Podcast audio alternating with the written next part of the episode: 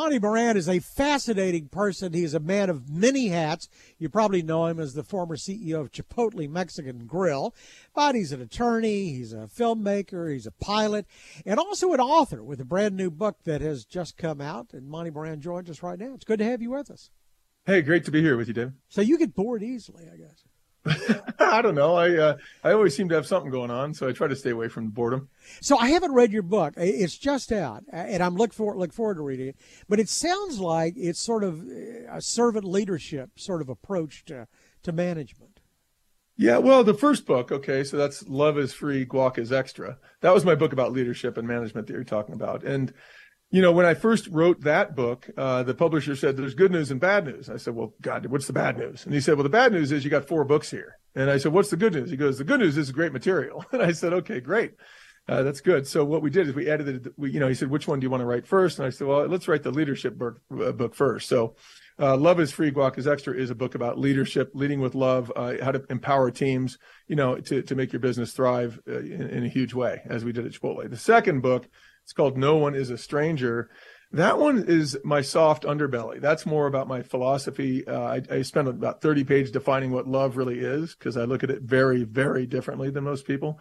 And in that book, I'm really talking about how to make really strong human connections, which obviously is at the foundation of leadership. But basically, I didn't get enough chance to really talk about that during the first book. But, you know, it's interesting because looking at your career, I see this juxtaposition. On the one hand, you know, with Chipotle, my gosh, you grew that to, what, seventy-five thousand employees. You got to keep happy and motivated all the time. And you probably have to bite your tongue periodically or something like that. But then I look at you as an attorney where yeah, you're sort yeah. of the authoritarian and you've got to sort of be the the guy who's right all the time. How do you reconcile yeah. these? Well, you know, I, you know, I found I found some great similarity in both of them. In fact, I was, a, as you know, I was an attorney first, and at the, and I had a law firm Uh, that I ran in Denver. And in, in those years there, I started out being a guy who was working really, really hard to do. I wanted to be the guy who billed the most hours. I wanted to have the best clients. I wanted to do the best job for my clients. I worked really, really hard.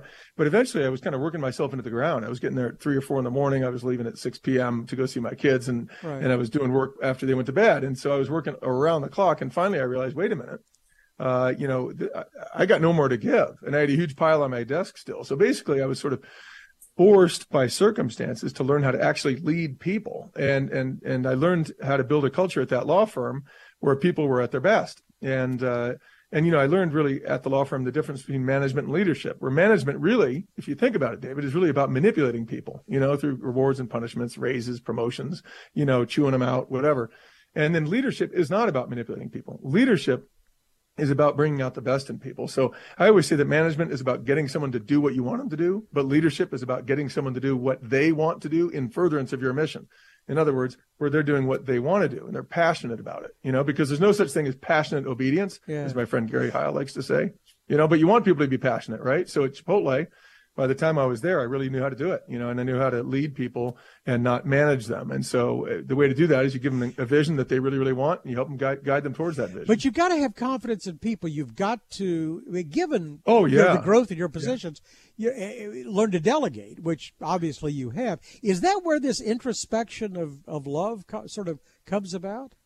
Yeah, I think so. I mean, I think you cannot lead people effectively if you don't love them. And, and, and, and you know, if you don't like the word love, or it sounds too gushy for some of your, some of your listeners, then what I mean by love is really caring, getting to know someone, care about them, wanting to see them at their best, you know, really kind of thriving, uh, you know, enjoying watching people thrive, you know, really enjoying people, watching people become the best version of themselves and helping them get there. And that's what I really, that's, that's what uh, turns my crank. I really like to watch people thrive. And uh, when you can do that, it makes you feel great. And it also happens to make your business go crazy.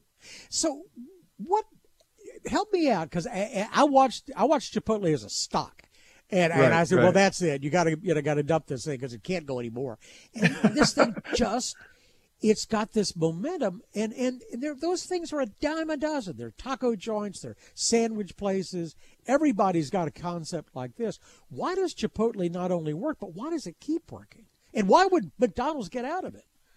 Yeah, well, yeah, a lot of good questions there. Um, you know, McDonald's was in it in the early days. Uh, they provided a lot of capital, um, and they, you know, frankly, they put in about three hundred million bucks and sold it for about one point three billion. Not many years later, so they did well. Yeah. Uh, but had they held it, of course, the rest is history. You know, the company's worth, you know, uh, twenty, then thirty, then forty, then fifty billion. So, so obviously, uh, they left a lot on the table. But you know, what made Chipotle thrive, I mean, it's great food, okay? It's a great concept. Uh, we serve quickly, and, and the food is, is is really special. But what really made it thrive, in my view, is that we had an amazing culture of top-performing people who were, you know, top-performing people, okay, and I have a definition for that at Chipotle, uh, you know, who were empowered, and I have a definition for that too, uh, to achieve high standards. So basically, it was a culture where we were leading people so that each and every person in that company, and I mean all seventy-five thousand when I was there, Uh, we were looking at all of those people as future leaders of the company. We were not hiring people uh, just to remain in place and do a job. We were hiring people to become the best version of themselves while leading others to be at their best. So it was sort of a culture where every single person was engaged and committed to every other person. But you know, Monty, that's, that, that's an industry that must have a seventy or eighty percent turnover rate typically. There is very high turnover in that industry. There's no doubt about it. But the question is, why are people turning over? And so if you're losing people because they're going off to be lawyers and doctors and, and, you know, because they have a passion to be an artist or they want, they have a passion about something, that's one thing. Okay. But if you're losing people because the job stinks, that's another. At Chipotle, what we found is that we were A, not losing people anywhere near as fast as the other companies. And B, uh, you know, the people we were losing, we were losing for good reasons. They were going off to do other things in life that they were really passionate about, not because they didn't like their job. And, you know, most people don't leave a job. They leave their boss. You know, most people leave their supervisor because they can't stand him anymore. Um, but we had we had people, we were training our people to be excellent leaders who really, really cared about their people and brought out the best in them. And people don't leave uh, leaders like that very lightly. So tell me about, tell me again about the latest book. The name again is? Yeah, it's No One is a Stranger. So, uh, you know, finding love, connection, and a brilliant life. So uh, um, No One is a Stranger. And I couldn't decide what to call the book for the longest time. And then I was reading it again. And in that book, I said, No One is a Stranger. But the concept there really is that I believe no one is a stranger. I believe we're all connected in this world, you know, whether we know it or not. And I think there's a lot of evidence to support that, which I describe in the book. Uh, I think that uh, understanding how to connect with people, and I mean, uh, not just deep friendships, not just our spouses, not just our best friends, but also how to connect instantly uh, on the street with and and make the most out of every connection that you come across in your life is something incredibly powerful and transformative to our life and transformative to our spiritual growth. So it helps us be a, a much better person, a much better contributor to society, and a much happier person. And so I talk about you know, uh, how to make those connections, how to be more skillful in connecting, and also some tips towards, you know, really helping to spur your, one's own spiritual growth. But, you know, life post-COVID was supposed to be the antithesis of that, is that people got out of the habit and, in fact, in some cases were forbidden from being around yeah. other people face-to-face, maybe a Zoom or telephone yeah. or something like that. And I don't know that we've completely come back to the way it was. Maybe we haven't completely come back, and I agree with you there, but there's a huge desire to come back. I mean, you know, look at what's going on. You know, restaurants are getting packed again. Uh, people are really craving in-person, uh, you know, in-person meetings.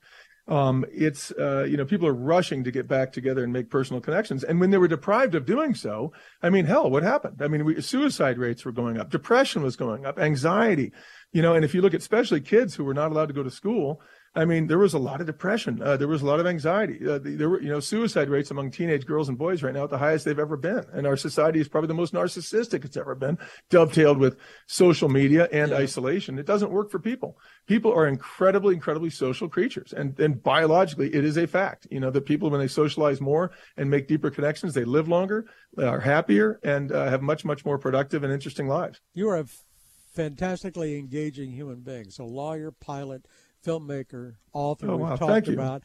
Um, and, and so what are you going to do when you grow up? What's next? Yeah, you know, it's kind of, that's funny, David. That actually is the way I look at it. I'm always uh, wondering what I'm going to do. And, and, you know, I've just sort of so far just let my life unfold like a red carpet in front of me, and things have gone wonderfully because I just try to do what I'm really passionate about. And so far, my greatest passion is is really harnessing the power of people, you know, not just myself, but those around me. And And uniting people, you know, and I think whenever people aren't united, David, it's it's because there there's a misunderstanding. You know, people want to be united, and it is the normal way for them to be united. And that's why I created the documentary on P B S called Connected, A Search for Unity.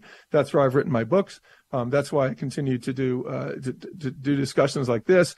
Uh, and and you know, the rewards of I'll tell you, most of us are avoiding growth in our lives, David, because growth is uncomfortable. It's hard to grow, just like it's hard to become a weightlifter or a downhill skier or a mountain climber. It's hard. You're going to get sore. But, men, but but emotional growth is also difficult. Spiritual growth is also difficult. But it's in our, in, you know, and so what we do is we isolate sometimes uh, from situations we could get involved with, or isolate from each other in yeah. an effort uh, to avoid growth, because growth is uncomfortable. But when in our desire to isolate ourselves and be comfortable, we are depriving society and ourselves of our brilliance. And so I really encourage people uh, to, you know, get out there and connect and no, understand, and learn about each other, love each other, and grow. And you, it's, make uh, it's a compelling argument. You make a compelling argument. I think people are afraid of change, and they equate change and growth sometimes. Yeah, absolutely. Yeah, of course they do. Yeah, that's right. All right. Well, uh, we look forward to the next book and also the, the next enterprise. Monty Moran, uh, our, our guest today. It's good to have you with us. Thank you very hey, much. Hey, hey, it's great to be with you. And my w- website is love is free dot com if anyone wants to go see what I'm up to. So Love is Free. I really appreciate free. talking to you. love is free dot com. We'll love is free dot com. I, I got that for, for free. I didn't even have to uh, pay someone for it. I couldn't believe it was available. It's kind of scary in society where love is free dot com is freely available. Probably wouldn't have been if the internet had been around fifty years ago, but it had a different concept then. Exactly. And for yeah, more of our right. conversation, go to K R L D dot com slash C E O of David Johnson. News Radio ten eighty K R L D.